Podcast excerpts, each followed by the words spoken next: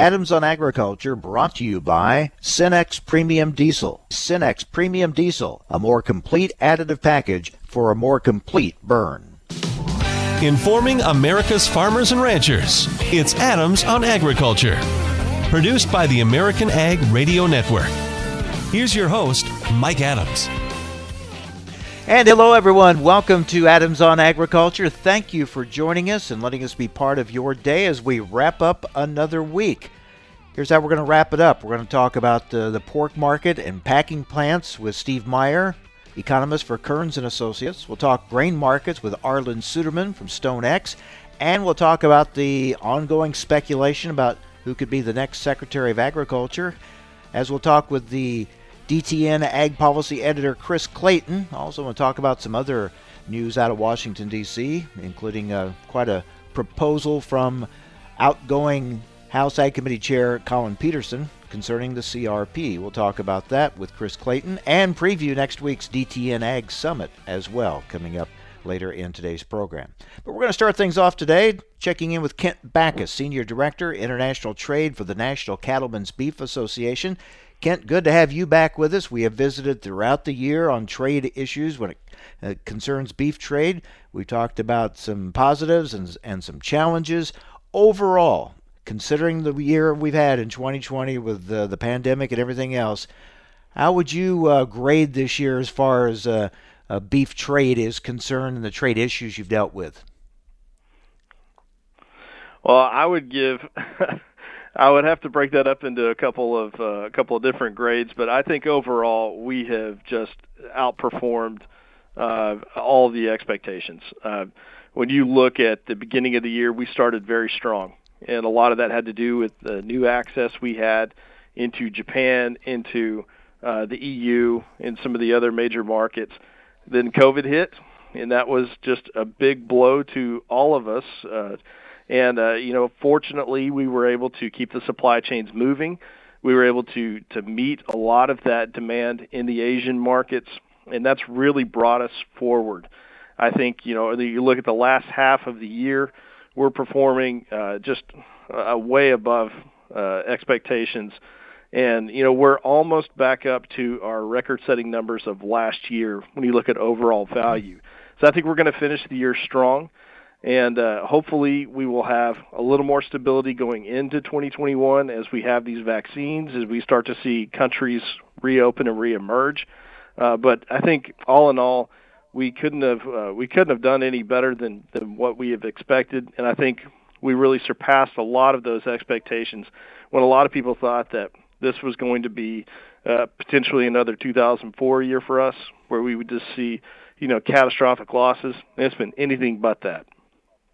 Well, that's quite an accomplishment given the disruption, not just in the, our economy here, but the global economy, to, to be able to uh, look back and ha- say we had that kind of a successful year. Uh, that says a lot. Now, you mentioned the, the trade deal with Japan. That was a big part of it. What were some of the other factors you think that really contributed to the, the strong year you had?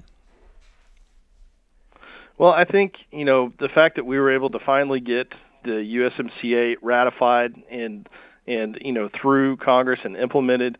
I think that was huge. Finally, having that stability in the North American market, knowing that we weren't going to see the borders close or see any further disruptions, that really helped us get things nailed down in our own backyard. But I don't think we can. I don't think that we can, uh, you know, discount what a gain we've had from this phase one of the the China agreement. And while we haven't seen, you know, this exponential growth uh, so far, but we have seen a tremendous uptick in our sales, and I think our future is bright in China.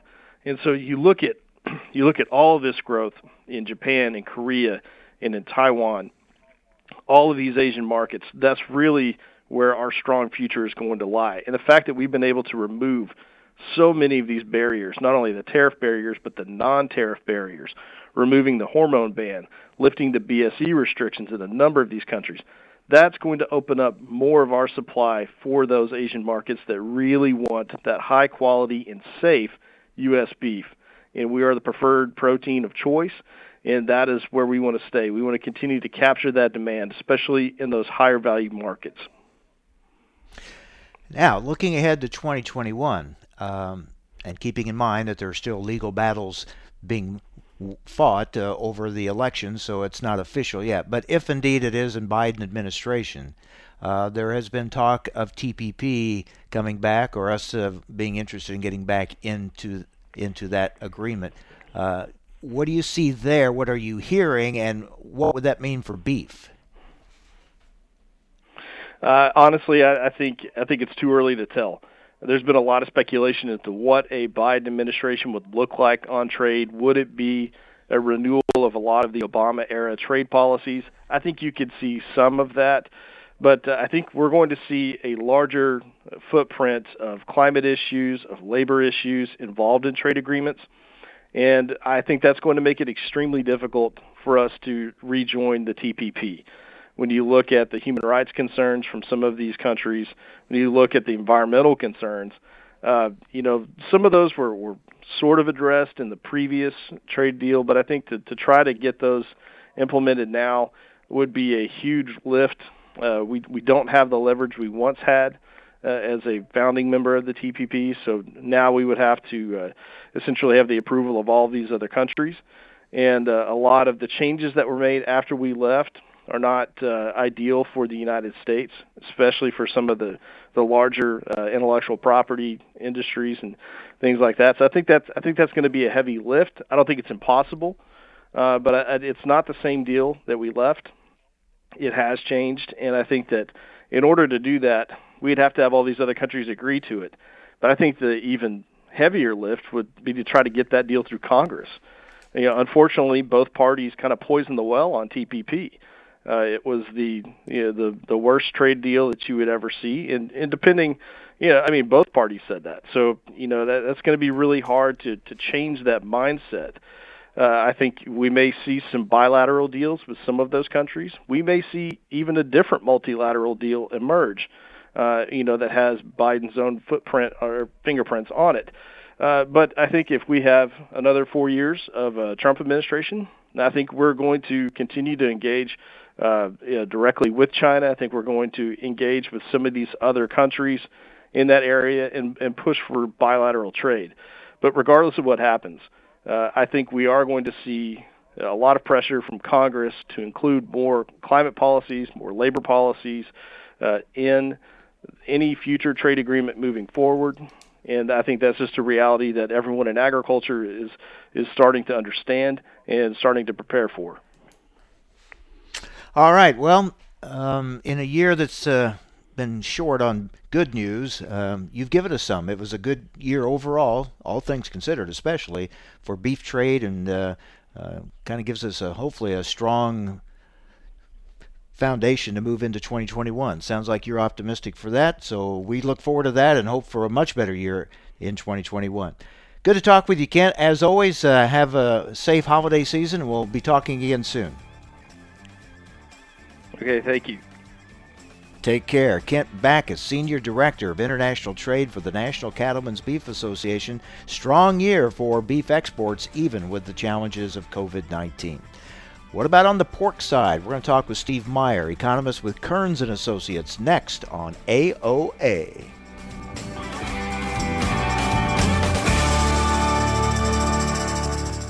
Adams on Agriculture, brought to you by Cenex Premium Diesel.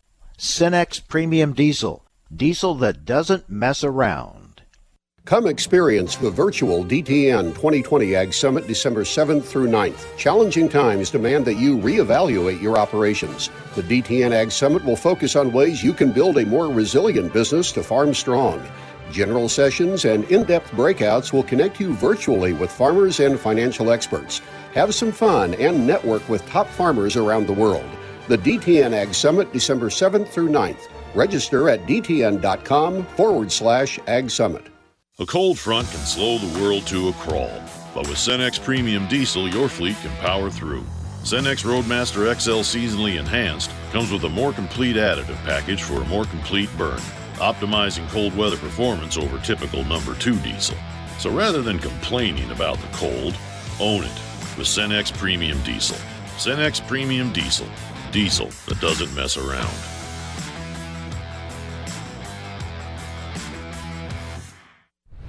The landscape of media has changed, and people are more skeptical than ever about where they get their news and information. While major news outlets show decreasing credibility, your local farm radio station still shows strong marks. In a recent survey, farmers rated information from their farm broadcasters as almost twice as reliable as major news outlets. Farm radio continues to be transparent, honest, and trustworthy. This message brought to you by the National Association of Farm Broadcasting. A lot goes into keeping a precision operation moving. The inputs you choose have to deliver results.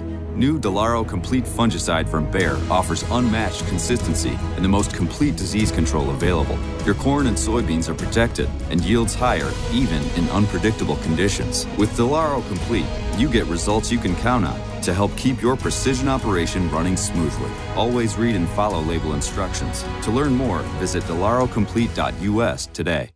Have you written a book and want to get it published? Then call Page Publishing at 800 955 4538 immediately. That's 800 955 4538. Page Publishing is looking for authors of all types of books. And unlike most publishers, Page Publishing will take the time to review each and every book submitted to them and give you their feedback. If they like what they read, they'll get your book into bookstores and for sale online at Amazon, the Apple iTunes Store, Barnes & Noble, and other outlets. They handle everything editing, cover design, copyright protection, printing, publicity publicity and distribution. So if you've written a novel, children's book, cookbook, inspirational work, poetry, or a biography and want to get it published, then you need to call Page Publishing and do it immediately. Call 800 955 4538 now for your free author submission kit. Again, for your free author submission kit, call 800 955 4538. That's 800 955 4538. Your road to fame and fortune could very well start with this simple phone call. Call Page Publishing at 800 955 4538 for your free author submission kit.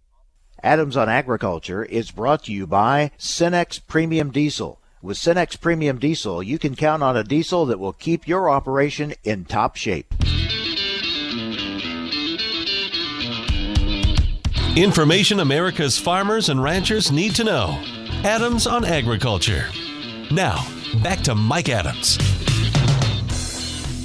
All right, so we just heard from NCBA's Kent Bacus that 2020 for all of its challenges, it was a pretty good year for the beef industry. A lot of good trade news, a lot of good export numbers, and uh, some key markets, and optimistic going into 2021.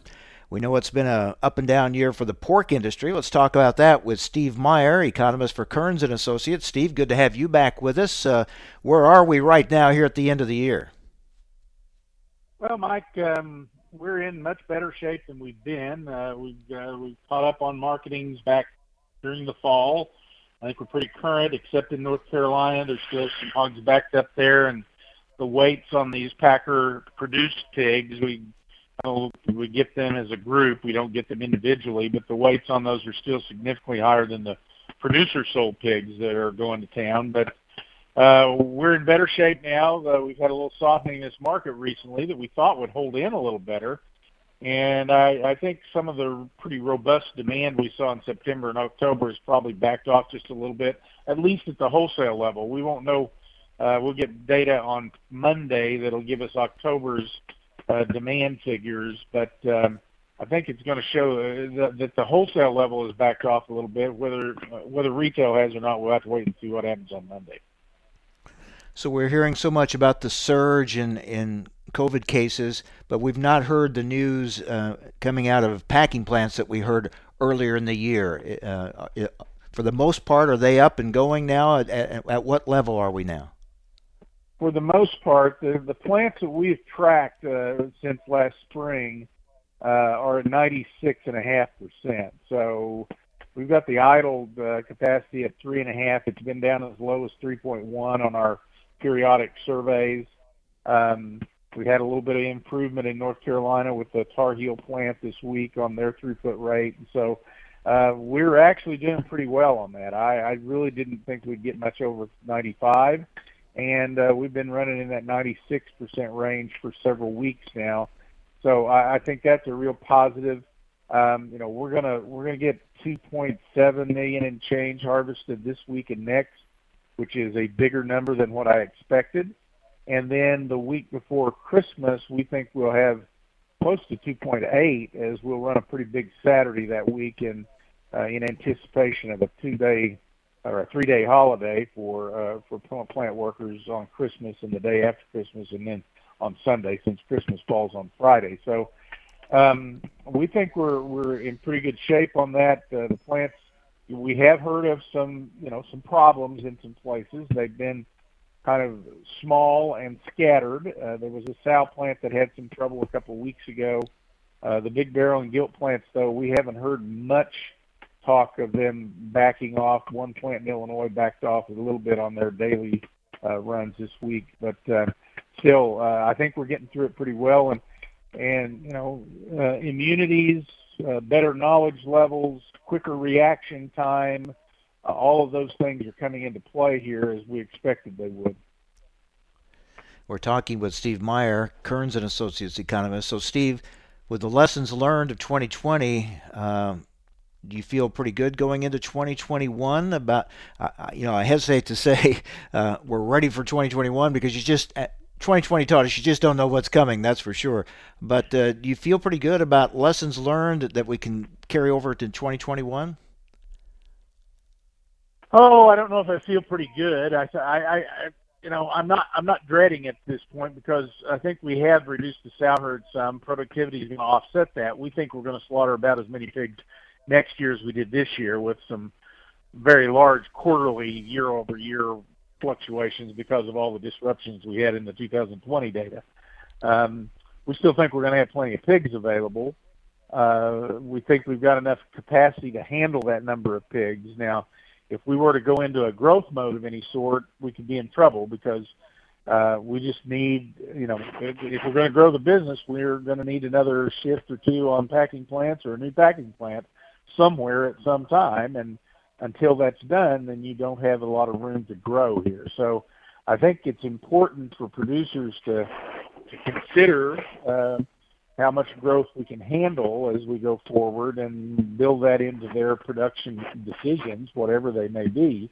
Um, uh, the demand side has been good. Of course, exports have been very good this year. We're going to be record large. Uh, I don't think China is going to recover enough on their animal production, protein production, to reduce their imports of pork substantially next year. Matter of fact, I don't think they're probably going to go down much at all. And we're in good place to capture that with the problems that the EU, that Germany in particular, has had, and you know the potential that we might have a little friendlier relationship with China here next year. Uh, that could be possible. That could possibly be good. So I guess I'm guardedly optimistic. I was way more optimistic about profits we ran corn and soybean prices up to add seven, eight dollars to cost of production. Okay, Steve, you're cutting out a little bit on us here. Uh, we're having a little trouble hearing you right now. I think my microphone moved. I was feeling yeah, a lot better about production, the profitability side, Mike. I'm sorry, the microphone moved. Uh, the profitability side, before we ran up uh, these these grain prices, uh, to add seven, eight dollars to the cost of production uh, here in the last couple of months. So uh, the profit outlook isn't as good as it was just a couple of months ago, but I think you know, barring any major expansions out there, I think we'll be okay next year uh, from a hog price standpoint. Yeah, you brought up just what I was thinking about. I mean, on the one side, you, it looks like strong demand will continue into 2021, but on the other hand, uh, feed costs are certainly going up.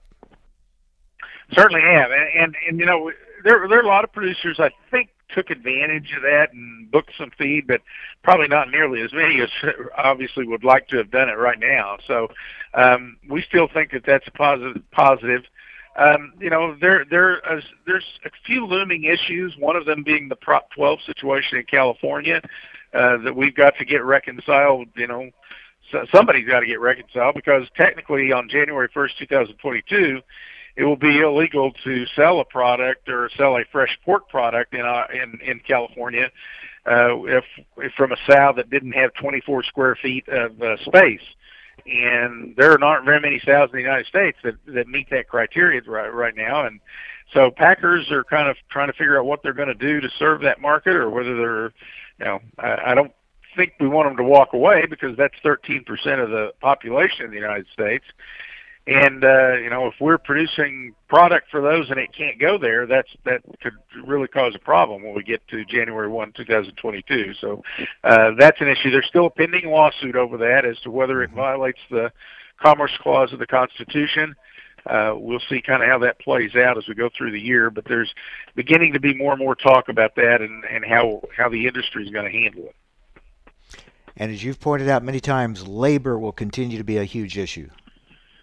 Labor's still an issue. I mean, even even even under the best circumstances with, with regard to coronavirus, we're still uh, we still need more labor in our plants. I mean, one of the issues as we've gone through this year is we we got the plants running back up from a harvest standpoint, but we haven't really gotten very many of them back up to full value adding. I mean, you can look at the difference in the price of boneless hams and bone-in hams and of back ribs and loins and see that you know we're not getting a lot of that stuff uh, boned out uh, into into a form that really customers want more than they do with the bone in. And so we need labor to do that. We need labor to capture more value from from uh, the drop and variety meats. And so that's going to be an issue. And of course uh, a new administration will have a new take on the situation with immigrants and immigration. And uh, uh, you know hopefully we can come to some meeting of the minds on immigration policy uh, within this administration. I don't know if that's in the cards or not. Um, um, every time we have a change like this, we we hope things are going to get better, and uh, um, I guess that's where I find myself today. Well, all things considered, when I think back on the conversations we've had during the course of this year and where we were at certain times with the packing plants and those situations, um, it's certainly a, a better picture now than we would have thought maybe just a few months ago.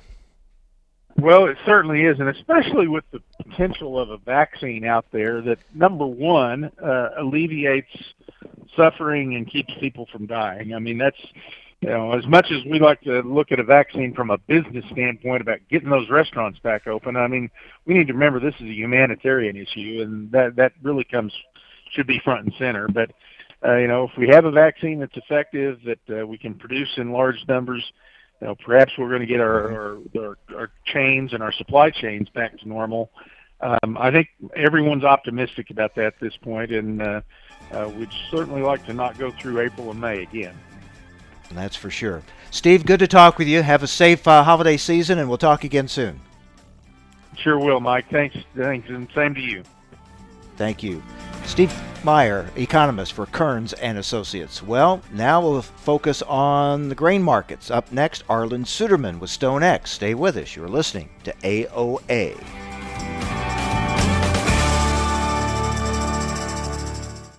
Cenex Premium Diesel comes with a more complete additive package for a more complete burn to optimize performance in all engines. Every Tuesday, we're sitting around the table, sponsored by CHS, where we'll be talking with folks from throughout the cooperative system. Join us as we discover what makes cooperatives unique when there are more options to do business with than ever before. We'll learn how farmers and ranchers like you benefit from a system where decisions are made by the members that own it. Tune in every Tuesday for Around the Table or visit cooperativeownership.com to learn more. A lot goes into keeping a precision operation moving. The inputs you choose have to deliver results New Delaro Complete Fungicide from Bayer offers unmatched consistency and the most complete disease control available. Your corn and soybeans are protected and yields higher even in unpredictable conditions. With Delaro Complete, you get results you can count on to help keep your precision operation running smoothly. Always read and follow label instructions. To learn more, visit delarocomplete.us today. You're listening to Adams on Agriculture for the American Ag Network. I'm Kirsten Rahl. Grain futures have turned lower after mixed overnight trade with higher soybean and soybean oil, while wheat, meal, and corn were all lower. It feels like our markets are trying to hammer out some ranges, which will provide direction for trade this winter. On the Board of Trade March, corn trading six cents lower at 420 and a half cent. The May contract down five and three quarters at 423. March soybeans trading seven and a half cent lower at 1162 and three quarters of a cent. The November contract down four and three quarters at 1035 and a half cent. Chicago wheat March down seven and three quarters at 576 and three quarters of a cent. Kansas City wheat March down six cents at 543 and three quarters. Minneapolis spring wheat March down two and a half cent at 551. Traders are attempting to stabilize livestock markets at the end of this week following active pressure on Thursday. Growing concerns of increased COVID 19 cases prices, and the short and long term impact on beef and pork demand tipped livestock markets into negative territory for the week. In cash cattle country, another round of light trade was seen yesterday at generally steady money with Wednesday's business. While it is possible we may see a little more trade take place today, it looks like the bulk of the business is essentially done for this week. Asking prices for cattle left on show lists are around $112 plus in the south and $175 plus in the north. On the Board of Trade, February live cattle down $1.32 at 111.25. The April contract down 95 at 115.35. March feeder cattle down 82 at 138.50. The April contract down 72 at 139.97. February lean hogs $1.62 lower at 65.37. The April contract down $1.35 at 69.12. You're listening to Adams on Agriculture for the American Ag Network. I'm Kirsten Rahl. The Home Service Club sponsors this paid advertisement. Attention homeowners. Broken AC, $4,600. Water heater, $1,500. Fridge on the fritz, 1000 bucks. You need home warranty coverage from the Home Service Club. For around a dollar a day, if any of your covered appliances and systems break down, HSC will either do the repair or replace them. HSC has over 15,000 pre screened, highly rated technicians with the fastest response time in the industry. HSC provides coverage for up to 47 different appliances and systems in your home. Call for a free, no obligation quote from a trusted HSC service specialist about a home warranty for your entire home, all backed by a 30 day money back guarantee. 800 434 5301. Call now and get your first month free, plus $75 off your first year. 800 434 5301. 800 434 5301. That's 800 434 5301. 800 434 5301. Adams on Agriculture brought to you by Cenex Premium Diesel. Cenex Premium Diesel, a more complete additive package for a more complete burn. Information America's farmers and ranchers need to know. Adams on Agriculture. Now back to Mike Adams.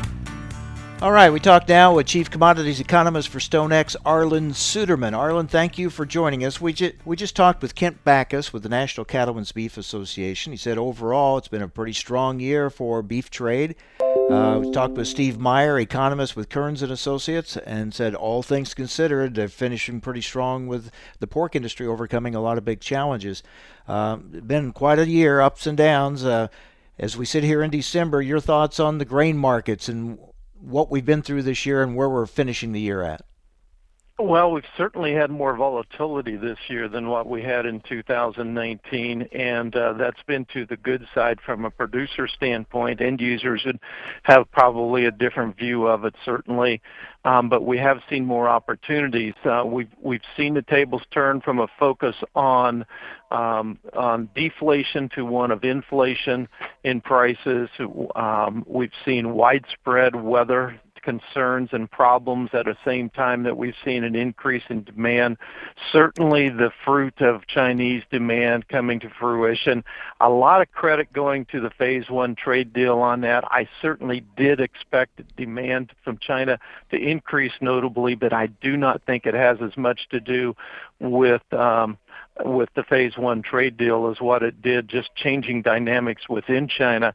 Uh, but I think the trade is also racing ahead and making assumptions about where that projects in the future that I think are risky as well. But the net result has been better prices, certainly for grain and oilseed markets and uh, some opportunities there to even build further on this depending on how things play out with the global weather patterns here in the months ahead.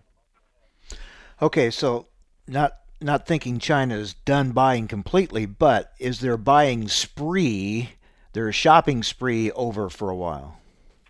Yeah, and we knew that they were front loading purchases. Uh, we finally, I think we're getting a good handle on what their demand is, but they were front loading purchases. They were front loading shipments. Those are in decline seasonally now. They basically booked what they needed to book to get them to the normal Brazilian shipping period. The question is, is with the weather that Brazil's had, how much of how much has that shipping period been delayed, and have they bought enough to fill the gap if the delay is longer than what they think. And I think there's probably some more potential buying there depending on how crop maturity plays out in the weeks ahead. And uh, as we move through the crop, uh, the pod fill time period toward maturity, and that's an unknown. Now, the crop can end up small because of La Nina. That's yet to be determined. If that happens, I think that's more of a supportive factor as we get into next summer and fall. Because once those first soybeans start to ship, then China's going to take all their business south of the equator until they have emptied the supplies, emptied the shelves in Brazil, and then they'll come back to the United States, and what will we have available?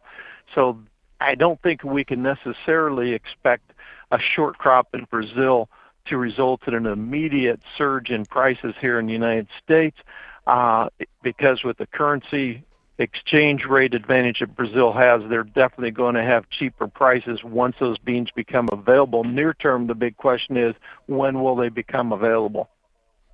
So if South America has anywhere close to even a normal crop, average crop for them, does that pretty much limit um, much more upward movement for our soybean market? I mean, is the rally kind of stalled then at that point?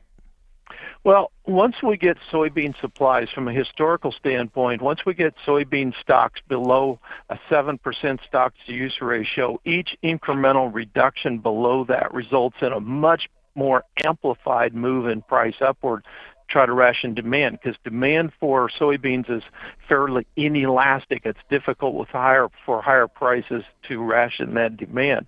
So the other question is Argentina. Well, we're spending all of our focus on Brazil. Argentina is the world's largest exporter of soy meal and soy oil.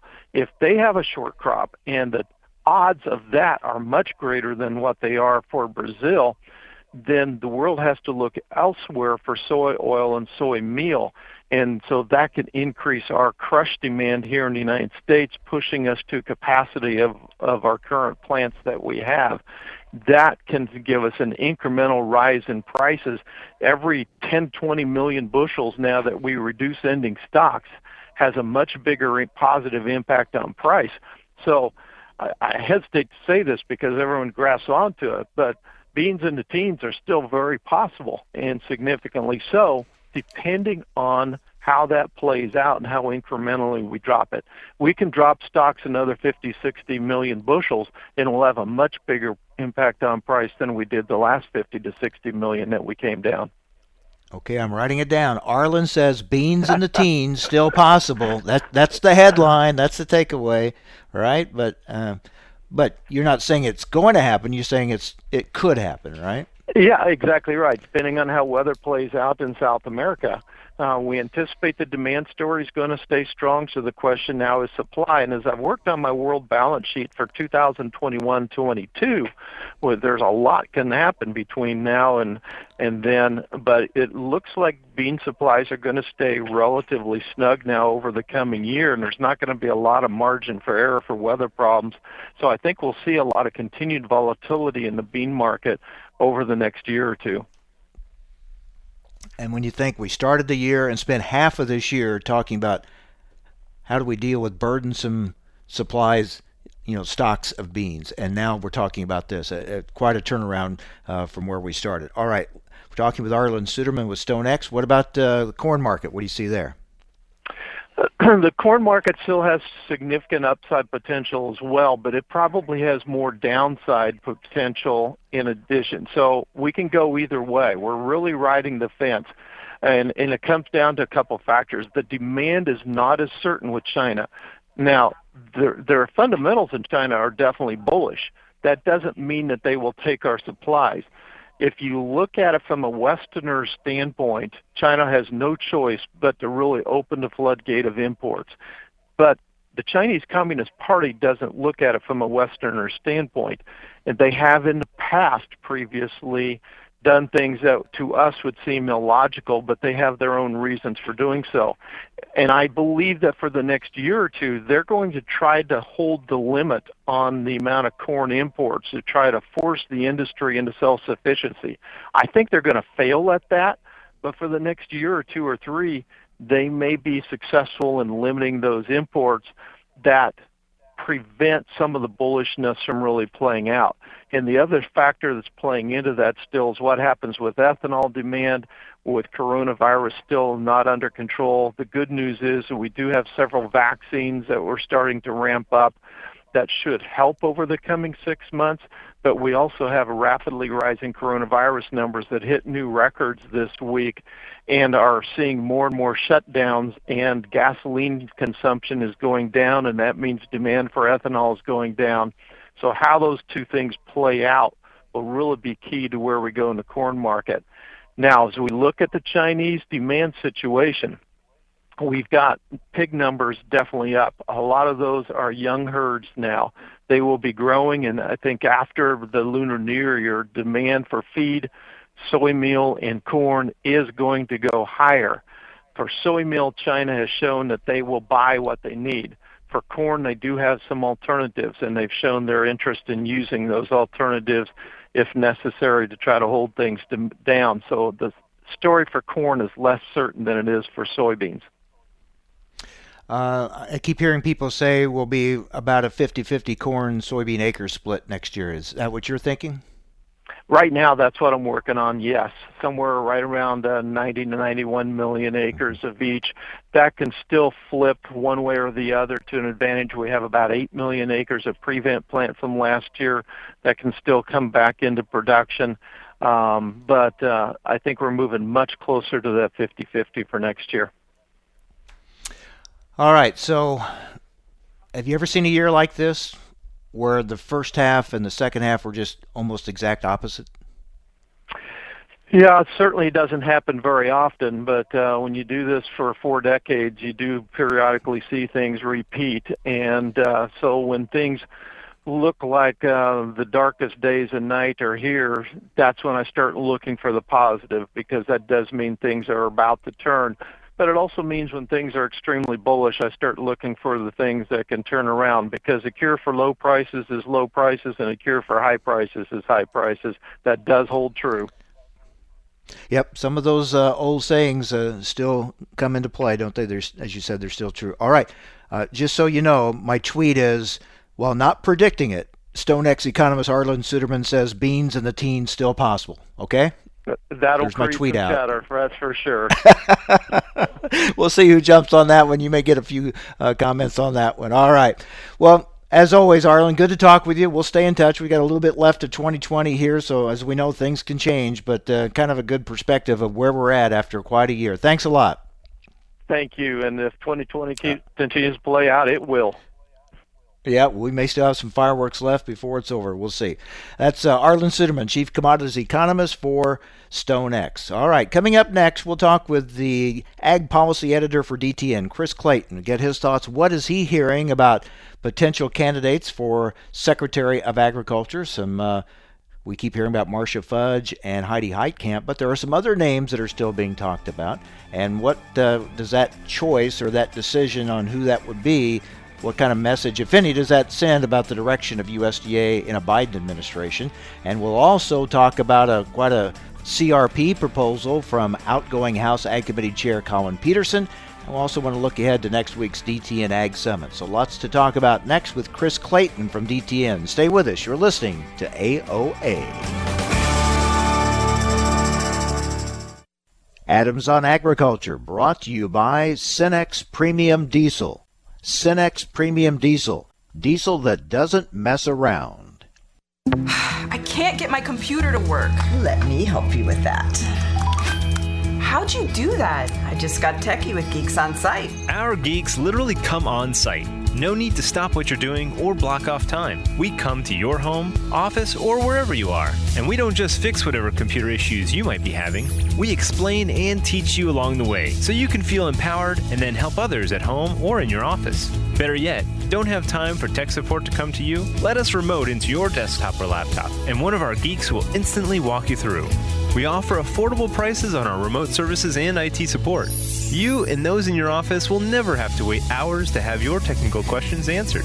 Get your free computer diagnosis today with your very own geek Get started now and we'll help you instantly. Call 866 967 3879. 866 967 3879. That's 866 967 3879. As an organ donor, your story doesn't have to end. The good in you can live on. In fact, you could save up to eight lives with your gifts. Your heart could keep beating, your kidneys could keep filtering, and your intestines could keep on digesting for others. And that's not all. You can improve the lives of 50 more people as an eye and tissue donor, restoring sight and health. And you're not just helping out the person receiving the transplant, you're touching whole families with your life saving gift. Register in minutes.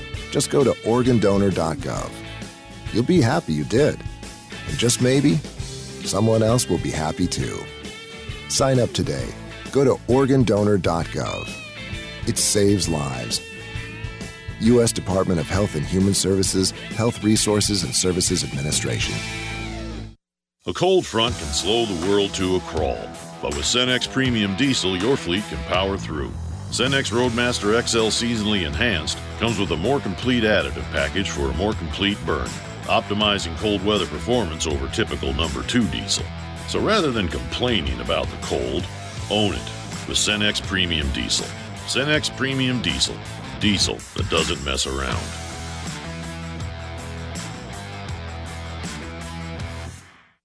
Come experience the virtual DTN 2020 Ag Summit December 7th through the 9th. Challenging times demand that you reevaluate your operations. The DTN Ag Summit will focus on ways you can build a more resilient business to farm strong. General sessions and in depth breakouts will connect you virtually with farmers and financial experts. Have some fun and network with top farmers from around the world. The DTN Ag Summit, December 7th through the 9th. Register at dtn.com forward slash ag summit. A lot goes into keeping a precision operation moving. The inputs you choose have to deliver results. New Delaro Complete Fungicide from Bayer offers unmatched consistency and the most complete disease control available. Your corn and soybeans are protected and yields higher even in unpredictable conditions. With Delaro Complete, you get results you can count on to help keep your precision operation running smoothly. Always read and follow label instructions. To learn more, visit delarocomplete.us today. Adams on Agriculture prides itself on bringing top leaders in the egg industry right to your radio speakers. AOA wants to continue that conversation right to your fingertips. Follow AOA on Twitter at AOA underscore talk show and Mike Adams himself at the handle Mike Adams Ag. You will receive real time highlights of the show and keep up with which convention or industry meeting AOA is attending. That's AOA underscore talk show and Mike Adams Ag. We hope to see you online recently on Adams on Agriculture. Joining us now is the president elect of the National Pork Producers Council, Jen Sorensen, to tell us about the Give a Ham Challenge. We're excited to launch our national Give a Ham Challenge, which is our holiday giving program where U.S. hog farmers contribute back to the communities they support. You know, this is a core value for U.S. pork producers and we're happy to celebrate it and champion it through the the Give a Ham challenge, which is a social media campaign. But ultimately, hopefully, we'll get over two million servings of pork into local food pantries, community shelves, and community organizations participating is really easy. All you have to do is open your heart and, and give a pork product. It could be ham, it could be pork loin, any pork product, any protein product into a food pantry, and then pop it up on social media and use that hashtag give a ham. For the information important to rural America, join us on Adams on Agriculture. Adams on Agriculture is brought to you by Cenex Premium Diesel. With Cenex Premium Diesel, you can count on a diesel that will keep your operation in top shape.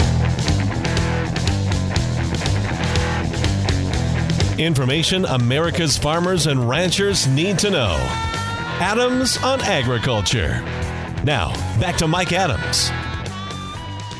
And we're joined now by the Ag Policy Editor for DTN, Chris Clayton. Chris, thank you for joining us. So, several things I want to talk about, including uh, little news that uh, Collin Peterson has made as he uh, will be leaving as chairman of the House Ag Committee, leaving Congress altogether. Of course, he he, he was defeated in his reelection bid, but uh, he kind of made some headlines by calling for mandating 50 million acre CRP. He says to address climate change. Um, obviously, this isn't going to get passed this year, but uh, what do you think of that moving forward? Do you think that's something that'll get some traction? No, no, I don't think that's going to get a lot of traction going forward. Um, uh, it, that's a lot of that's a lot of money. I mean, you're practically doubling the program. Um, you would get a lot of resistance from just off the top of my head. You know, groups like the uh, National Grain and Feed Association and others that uh, uh, rely on uh, you know U.S. Uh, ag production. Uh, I just don't think we're going to want to idle 25 million acres, million more acres, um, and, and the rental cost that it might take to to make that happen. Um, there are other ways to address climate change in agriculture really well without having to idle, um, you know, 50 million acres nationally. He also said that uh, taking land out of production is a more effective alternative than using the Conservation Stewardship Program or some other method of paying producers for practices such as cover crops and sequester carbon in the soil. And he questioned whether USDA has the legal authority to use its Commodity Credit Corporation account to pay farmers for carbon offsets. Uh, because now that is something that has been uh, mentioned uh, by some in the uh, Biden transition team. So, I mean, these are the types of proposals and ideas and discussions that I think we're going to be hearing a lot more about. Yeah, I mean, you know, there's always been this conflict and issue with the with the, the conservation stewardship program Tom Harkin was really the big advocate for it, and he was able to get it done when he was chairman uh, and get it in place. But it's just never gotten the uh, the support from really either House or Senate Agriculture Committee members uh, that it had when it was under Harkin, and that's always been some of the issue there. But uh, um, you, you don't have to necessarily use CSP to pay farmers to sequester carbon. You can certainly use CSP to expand to all these other conservation practices and uh, and provide farmers with a payment, while maybe also allowing them and certifying them under CSP to go out and sell carbon credits uh, on their own and, and through through a private market. And I, I think that's where you're not going to see more, you know, movement going forward um, the idea this this land bank notion probably is not going to be the thing under a, under a government program that's going to work uh, as well as a uh, private sequestration market. Yeah, it'll be interesting to see what direction this takes. Um, also interesting to see who will be the next Secretary of Agriculture. We hear the names Marcia Fudge and Heidi Heitkamp quite a bit, but there are some other names. What are you hearing? Well, um, there's just been a tremendous amount of focus on uh, Representative Fudge. Um, she has gained uh, a lot of uh, support among um, uh, more progressives. Um, certainly, uh, key members, uh, black members of Congress, have supported her. Some unions um, have backed her, so she's gotten a lot of traction. And um, it's going to be interesting to see um, how Biden um, handles handles USDA. It, it's interesting that USDA has suddenly become perhaps one of the most controversial potential uh, mm-hmm. selections for uh, secretary instead of Treasury or Defense or one of the others. It's uh, you know these uh, a lot of progressives are saying, no, you really want to make change and reform, you've got to do something about uh, USDA, and and this is a place to start. So um, that is uh, really uh, an amazing kind of wake up call to see that there's so much focus on uh, on the the direction of USDA and who will be Ag Secretary. Yeah, I, I, I think the same thing. It, it, Uh, that has stood out to me, and I know some don't think so, but I think that choice of the next ag secretary does send a message or a signal about the direction USDA will be going under a Biden administration. Hey, before we let you go, um, Chris, I uh, want to just mention your upcoming DTN Ag Summit next Monday, Tuesday, and Wednesday. You have quite a lineup of speakers. We hope people will go to your website and get uh, signed up for that because it's a good program. Yeah, we're very excited about it. Uh, like everything else, it's a virtual event this year, um, but uh, we've got a lot of uh, key speakers. In you know, one of the most interesting, I think, is we have uh, a, a gentleman from Microsoft who's going to explain and tell us why Microsoft has suddenly become a lot more engaged and interested in agriculture, um, and this more or less somewhat plays into some of these issues about uh, importance of data and, and how climate change will be addressed going forward through you know private companies like uh, you know Microsoft, for instance. So. Mm-hmm. Yeah, we look forward to talking with some of the speakers from your Ag Summit uh, next Monday, Tuesday, and Wednesday here on Adams on Agriculture. And again, we encourage people go to the DTN website and get signed up for that uh, summit coming up next week.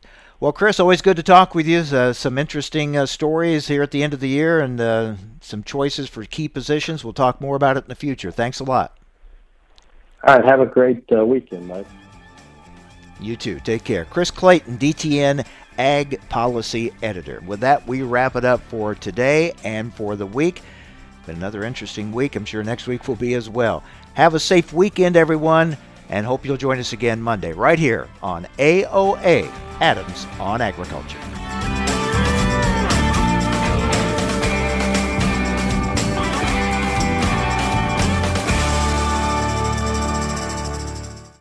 Cenex Premium Diesel comes with a more complete additive package for a more complete burn to optimize performance in all engines. A lot goes into keeping a precision operation moving. The inputs you choose have to deliver results. New Delaro Complete Fungicide from Bayer offers unmatched consistency and the most complete disease control available. Your corn and soybeans are protected and yields higher even in unpredictable conditions. With Delaro Complete, you get results you can count on to help keep your precision operation running smoothly. Always read and follow label instructions. To learn more, visit delarocomplete.us today.